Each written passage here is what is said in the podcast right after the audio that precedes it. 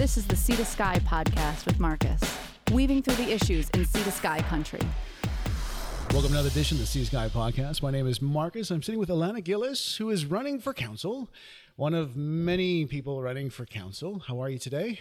I'm fantastic and I'm really excited to be able to be on your podcast. I didn't know about it before now, so it's great to see the Sea to Sky region have a, something like this. Well, that's the idea is Yeah. to bring more information and also get information out of the candidates to the people and to fully understand who they're voting for. And uh, and out of all the candidates that are out there, how how are you going to stand out from the rest of them? I'll just get right into it. Wow, you just know how to drive it home, don't you? um, that's actually a great question. Um, for me, how do I stand out? I think my approach. So I am, I have a background in public policy, and what I'm noticing that that is bringing to my platform and to the way that I'm seeing the issues is is really a an approach that is based in making decisions along a series uh, like a framework. So i think it's the way that i will approach things is through a framework versus uh, necessarily thinking i have all the answers. And um, i'm a human. I'm here to be human first. I think that the community of Squamish wants to know that the people on council can hear them. I think that the people of Squamish want to know that there's some empathy around the table, an understanding, somebody who's open minded and willing to see things from their perspective. And I would say that I bring that first. So I'm not going to come into a situation believing I have all the answers. I will sit down and I'll listen. And through that, I think probably have my own views expanded and from there approach decision making in a really level headed and grounded way. Now you're coming from a policy background, is it? And, and you, now you have that motivation to run. Is it because we are lacking in certain aspects when it comes to policy with developments and, and uh, past developments and projects here in Squamish, or you just feel like you can contribute something? I feel like I can contribute something. I think there's a lot of good work that's that's happened already. When I look at the OCP, there's really good policy that's in there. Um, I think the district has gone a long way to address significant issues that we're facing today. So I'm sure there are policy gaps that we will find along the way. There always are. Um, but for me, it really is about bringing my background, my experience, my skills, my strengths in contribution to the community that I'm really proud to call home. From a policy standpoint, actually, there's a lot of work to be done. I mean, there's we're talking about housing and we're talking about building uh, or developing jobs here. Um, which do we do first? How do we regulate this? How do we zone this? Plus, you know, with, with businesses here already, um, trying to get by because of taxing, you know, the BC assessments. I mean, there's a there's a lot of policy work that needs to be you know looked at. From your standpoint, what should we be working on first? So I think it's important to acknowledge the amount of effort. I mean, through this process, I'm already learning so much more about the way that the district and council are responding to the issues that we're seeing.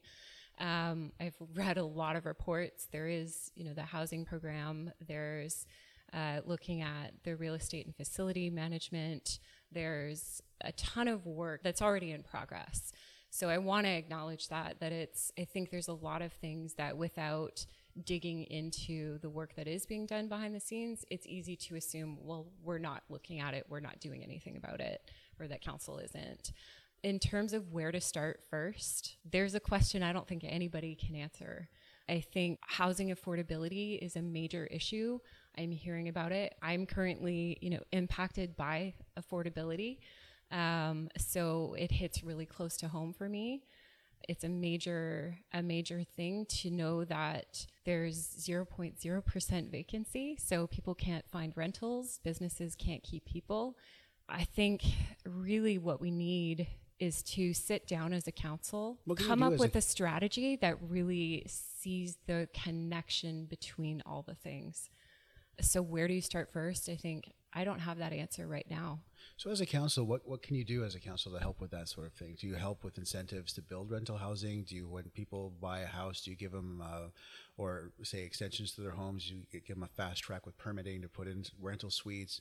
What kind of things we can do to help expedite sort of building rentals and create that rental market that's non-existent? Yeah, so that's a really good question. I think there is some work underway to look at creation of a sort of housing authority or like a housing organization and then to locate district municipal and provincial lands to build housing developments on that would be really targeted to i believe it's like the low median income uh, earning families which i think is a really great start i think in terms of encouraging rental i've heard another issue around the airbnb situation that we have in squamish mm-hmm. i understand that there's a lot of units that are full homes full apartments and and i think to some extent that those units could potentially be freed up for uh, rentals. I'm really sensitive to we need to understand that market before we go in and, and decide to regulate or or ban anything. I don't think banning anything is ever a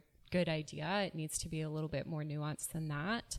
But to understand what's happening there, because I think that is a response to the affordability issue for a lot of homeowners there may be a way to, you know, maybe put a cap on Airbnb units so that some of them are freed up for rental Otherwise, in terms of development, um, I know that we can in Squamish uh, allow carriage carriage homes in in laneway houses, so I think that's good.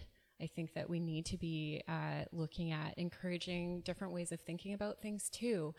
From my perspective, I would love to see a shift to us looking at multi generational, multi family living situations and in terms of the levers to incentivize that, you know, there are policies around development proposals and zoning and stuff like that that we could look at. Because it comes down to space. We're very limited in space.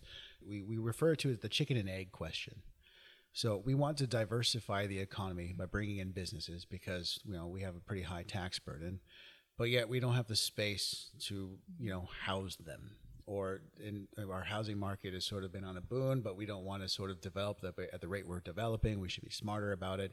It's all about where do we start? How do we find that balance? So I'm going to pose the chicken and the egg question to you: mm-hmm. the housing or the employment. I love what you're asking, and and I think that it's actually the solution or the approach that we take actually needs to combine both. Housing affordability. Housing is a human right. And so we've got a lot of people who are being forced out of Squamish. I have friends who've left because they can't afford housing. You know, there's an impact on homelessness and, and poverty when, especially as a single, you're on your own. Um, so housing really needs to be approached as a human right. I know there isn't a lot of space. I mean, that's a difficult question that we're facing here. But I think that any solution needs to be like it needs to consider both and it's that balance how to strike it that's that's a question i don't know that you ever really strike full balance in life it's kind of a teeter totter and you're always kind of going back and forth and so any solutions that are developed need to take that into consideration. Yeah, there's no silver bullet to that answer. It's a question of management style. How would you manage that sort of predicament when you're creating policy for trying to create that balance? What, what would you be looking for in that policy? I think for me, what it all comes down to is the bigger picture. What policies are already in place that are promoting local economic development? What policies are in place that are trying to address the housing affordability issue. I think there are both of those types of policies that exist. And I think it's really, for me, like I try to take that bigger picture view of how does this, how are the policies connected to that vision that we have of the town? And that's where I feel I've heard that in some cases people don't feel really clear about what the vision that we're working towards is. There is the OCP, are we a commuter town? Are we a small town?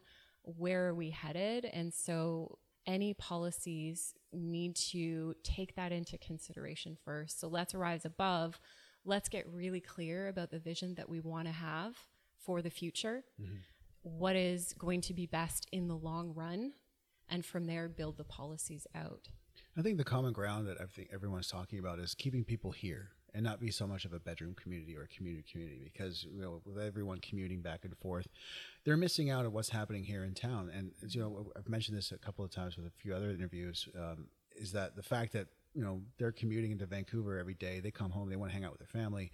It leads to less time volunteering into the community. So we've seen some big events shut down because of lack of volunteering, like the Children's Festival, the Fall Fair, and, and just because uh, the Test of Metal a few years back, just because people don't have the time, and I don't blame them. If I'm on the highway hours of the day and then I work all day and come home, I'm gonna I'm gonna chill out at home with my family. I'm not gonna go and you know and help with it. I just you know what I mean. Yeah. So it's it's working towards keeping people here, able Mm-hmm. them to house them here, but also get them to be employed here. Mm-hmm. So again, it comes to that everything is cyclical, everything is sort of joined together. It becomes a catch twenty two. So, I mean, coming like I said, from coming from a policy standpoint, like finding something that's incentivized to everyone. You're right. There's no silver bullet to it. It's, it's trying to find an answer. It's just there's got to be some glimmer into how that could be achieved because no one, everyone has a plan, but it's it's how we're going to basically execute that plan. Yeah.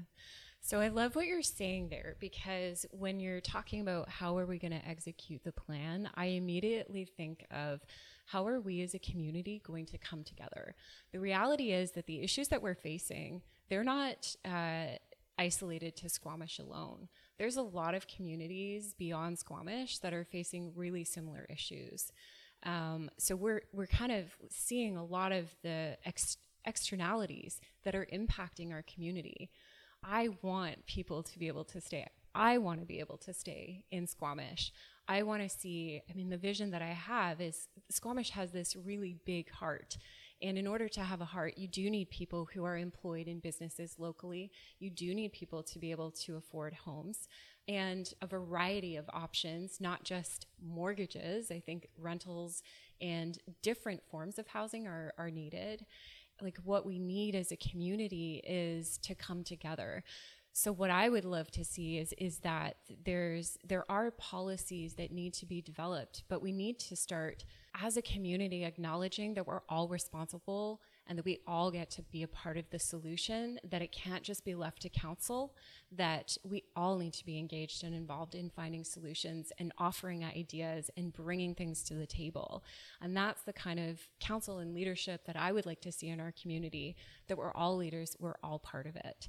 Just to kind of go back to this idea of business and building the heart of squamish it's really important to ensure that our policies and our permitting process are not getting in the way of a business's ability to succeed. I've heard there's maybe some efficiencies that could be that could happen through the permitting process, through expansion for new businesses in the existing spaces that they're in. I think there's a lot of ways that we could try to streamline processes. Again, I don't have all the facts. People may be looking at this already, but I think to the degree that we can encourage small business in Squamish uh, and different forms of business, I'd love to see clean technology, envirotech, recreation and tourism, all of those kind of businesses that I think really align with the vision and the values of Squamish going forward. So, are you talking about building from within? You're talking about supporting the businesses here and getting the people here and getting, uh, you know, building a heart here and, and sort of helping what's already here. More people who will be moving here, and there'll still be businesses that may want to come here, or maybe perhaps want to attract businesses to come here. I, you're not totally adverse to that, obviously. No. no, I actually love the idea. I think it was Jeff Cook who talked about it. I love the idea of actively going out, and I know there's the economic development uh, department. I think it's it's exciting to see that kind of department for the district. But I love the idea of actively going out and saying who, what kind of companies are really representative of the values and the vision that we have going forward for Squamish, and how are we reaching out to them? Are we engaging with them? Are we saying Squamish is a desirable area? Let's talk. And so I think our ability to build relationships with forward thinking, cool industries is really important. And we want to be able to attract business. I think that that comes with, you know, the whole question of employment lands and commercial Yeah. space and mixed use planning and, and all of that. So it's maybe not quite as simple as a, just going out and saying, hey, come on here. And they're all going to show up at our doorstep. Um, and then you tie back to the housing, you know, exactly. are they going to have housing? It's, one of those things too, where yes, you'd like to bring in some business, but you know, there's some businesses would look for incentives, and I don't think we have room to give any incentives for business to come up here. Um, you know, and then we have the oceanfront lands where there are some green tech companies will be coming in, and there are a few other developments, and there's some great companies here. And you, you've touched on it before that they need room to grow. Um, so I, I do agree with Jeff that you know going out and reaching out, and getting some of those companies to come in is great. But as other candidates have alluded to, there's there's some great companies here that could use the space, yeah. and it's just finding that space. You know, and it's again chicken and the egg question. yeah yeah um it, it's so true and i think like the reality is that any anything we come up with there's going to be consequences unintended impacts. And that's why it's just so important to be approaching these things with a really sound framework and also with a clear vision of where we're headed. I think balance is what we're aiming for. Part of community for me is about working with what you've got and also coming up with really creative solutions and creative approaches to working with the way things are. And I know there's a lot going on in the community, but I'd love to, as a counselor, be able to be out there and talking and creating those ideas and engaging with people and having the community engage and becoming and becoming really resourceful mm-hmm. because I think that's the reality. Like part of what we're struggling with is consumption at a global level. So the impact that we're seeing around housing and business and the cost of things it's really driven by that. And at some point, we need to become resourceful. It's not always about more, more, more. Sometimes the reality is we need to work with what we've got. And I think we're at the point where we have to. I mean, the fact that amenities are, are struggling, where we are a little bit thin on, on a lot of issues, like you know, fire halls, um, municipal hall probably needs a new building, schools that are abutting uh, big developments, you know, in downtown core, Brennan Park, for that matter. So alleviating some of these uh, amenity issues. Are we looking at GAS or the, the GS? What do you want to be called? Garibaldi Squamish now. I keep calling it. They don't like the acronym GAS. Yeah. They don't like that very much. Don't blame them for thinking about that one twice. you know, so there's Garibaldi Squamish that th- they're going to come in and they're going to develop and they're going to bring jobs and taxes. Now, what do you think about developments like those? So I'm going to give you a layered answer on that. I have my personal reaction, which is a little bit of a cringe. Too big, too soon. There's so many questions about that particular development. I mean, there's a significant process that would have to happen for that to move forward. There's a lot of uncertainty. What is being proposed? I'm not sure who's who's going to look after the infrastructure. What if it doesn't proceed the way the proposal is laid out? There's a lot to consider about that. Yes, I have my personal kind of ah, not not our Squamish, and at the same time, there's a lot to consider. It's not something I could say I'm immediately opposed to. It is something we need to look at through a very specific set of criteria, and a, but developments like that come with a lot of uncertainty and a lot of questions. We did a podcast with them, and you know they, they put a lot of these issues at rest, and I think it's a question of information. But you know, this, there's a lot of guarantees that they they say they're putting in when it comes to roads and their own water sources, and it comes down to I asked that same question: What happens with infrastructure 20 years down the road if it goes belly up? And they said there is a few um, things in place, safeguards in place. It just comes down to the question of volume, right? It comes down to traffic on the highway. It comes down to do we do we need to have such a big development in our space? And like that's why I said before, I made that comment: too big, too soon. Is that is that mm-hmm. you know we're looking for diversity of economy, but is that too big of a project? You think for Squamish? as it stands right now, I feel I kind of almost want to take it back a step because there still needs to be a decision as to whether or not there's going to be a proposal made to Squamish. So there's some process that needs to happen before we even get there. I could easily put the cart before the horse on that one, but the reality is there's still some decisions about is this even going to come to the district? Is it going to go to the SLRD or Well, they want to come to the district. Yeah. So we would have to apply through the SLRD in the province to sort of do that. Um, I asked this question to uh, Karen Elliott. Would that come down to a referendum, or would you want to put out a referendum to ask if we want to include sort of the Garibaldi Squamish because they can just become their own resort municipality, just like Whistler. Yeah, they could. I imagine from their point of view, that is not the direction they want to go. Uh, Well, they want to be part of Squamish so they can throw some taxes back into it. well, they want to be developers. Uh, that's what they're in the business of doing. So I don't think becoming a municipality really fits that for them. The in terms of process there my understanding is there's a couple of different options there is the option of referendum i think we need to consider the the cost and the resources and the effort that would go into a referendum uh, before making that decision. I also think I can't remember the name of, but there is an alternative process available under the community charter. So it would come to council to decide what that process looks like. My understanding is if 10% of the community signs a petition saying they want a referendum, then we've got to go. But I yeah. think either way, it needs to go to the residents of Squamish because this isn't a decision that council can make alone. It's a decision that we need to make as a community. And I agree. So next up, LNG. what about LNG, Marcus?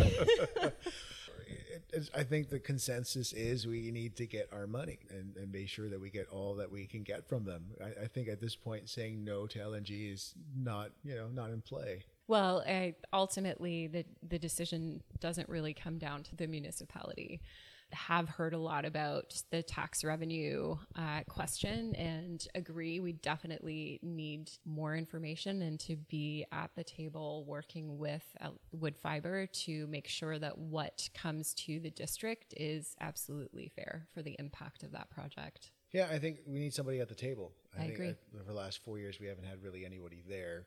I think now it's time to sort of roll up our socks. Is that the term? roll up our sleeves, pull, pull up, pull our, up socks, our socks, roll up our sleeves, and, and get in there and start grilling. I think and getting what I think was what's fair.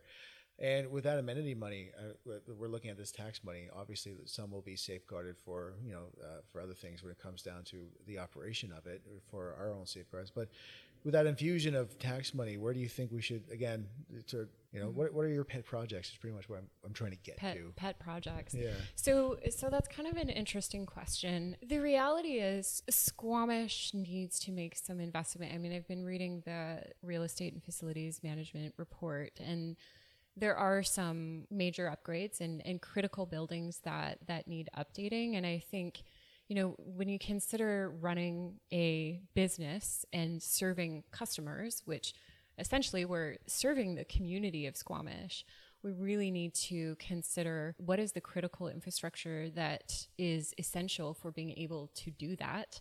And then what are the services or the course, what's the core of what we need to be offering in the community as our responsibility as, as a government. And so looking at where to invest that money, I think we need to consider what the priorities are based off what's critical at this time and, and kind of create a plan for that. I think the reality is that that money is going to be spoken for. For me, big picture, I can I've got lots of dreams for Squamish. Does it need to be the district that does it? I don't think so. but but honestly, what I keep coming back to is, is like we really need to be looking at what is going to benefit the community as a whole. Mm-hmm. How are we going to use this money in a way that is really beneficial to the entire community. And if that means that it's part of the operate, it needs to go towards operation capital projects, um, like making sure that the roads are safe, whatever. It, that's where it needs to go first and foremost. Speaking of making the road safe, with uh, acclaimed mayor Jack Crompton in, uh, in, in Whistler, he's talked about uh, opening up to Squamish about creating a regional transit authority, uh, or at least create regional transit in the community again. Mm-hmm. How do you see regional transit developing within the corridor? Yeah, well, I think there's been already quite a bit of work that's happened around that, and it really is, you know, more around the governance that you're referring to, I think, and also the the costing of that. I think we BC Transit is is providing the service. So I think that there's some work underway there around figuring out the costing and the model of that. Yeah, because with Greyhound uh, shutting mm-hmm. down service, right, it, there's going to be a, a, bit of a lag. I think. Um, yeah. You, you, I guess you wouldn't be opposed to private sector sort of carry. Yeah. In the meantime, because I think what I what I love to see, and this is what other candidates have said, like if you're sending your kids to ski school, have them all go on a bus and setting them up that way instead of having 25 individual cars mm-hmm. and sort of alleviating some pressure on the highway yep. would be you know, incredibly beneficial. Absolutely. So I, I kind of get excited about this idea because what I love about transit is you could approach it like any strategy needs to be. I think public transit is necessary. I think it's uh, for a lot of people, it's kind of like the lifeblood of getting around. And so, absolutely, there needs to be some public transit, but that's not the only solution. I think if we're going to provide enough rides for everybody going back and forth in the Sea to Sky and to Metro Vancouver, there needs to be an approach that really fosters like an entrepreneurial response. So we've got the Squamish Connector. My understanding is they were interested in expanding their routes and frequency. We also have things like Poparide and rideshare programs. And I think ride sharing is a really great way to one, reduce traffic, two, reduce emissions, and three, get to know people in your community. If you're driving into the city every day, why not ride with a few people? Um, so it would be really cool to see some partnerships and collaboration around coming up with different ways of addressing the need for transportation. So, is there uh, any anything else we left out you want to cover? So there's two things. Okay. Yeah, totally. I'm sorry I didn't touch on those.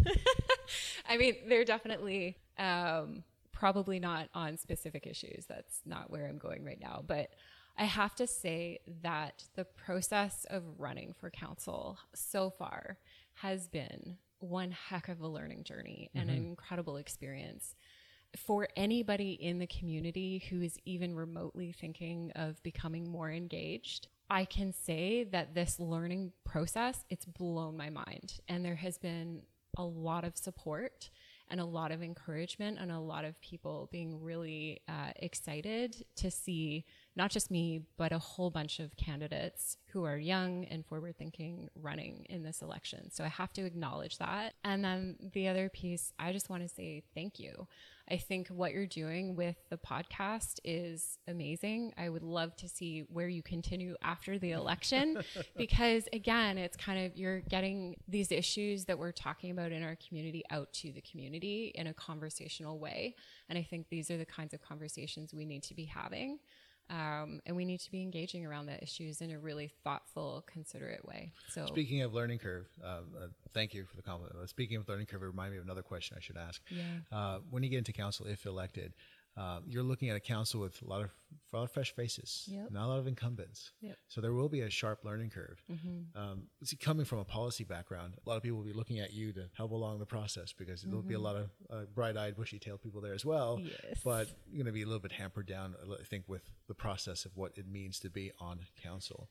Yeah, I'm so glad you pointed that out because I mean, even I've got a policy background, and even I kind of came into the initial process of running really the bright eyed, bushy tailed, the super excited. I've got all these great ideas.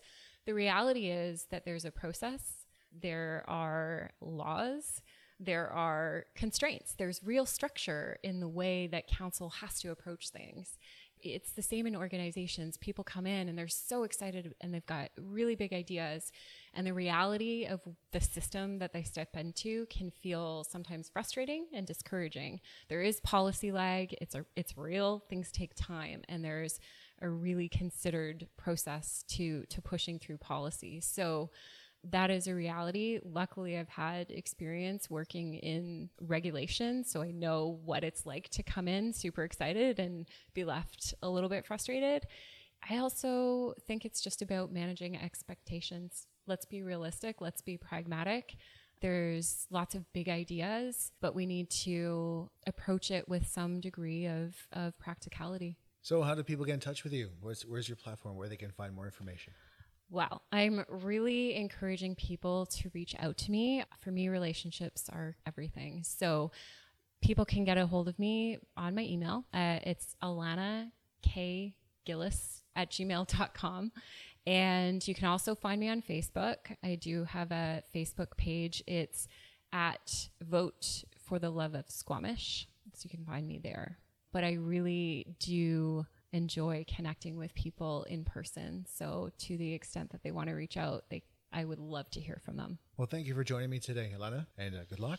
Thank you. This is the Sea to Sky podcast.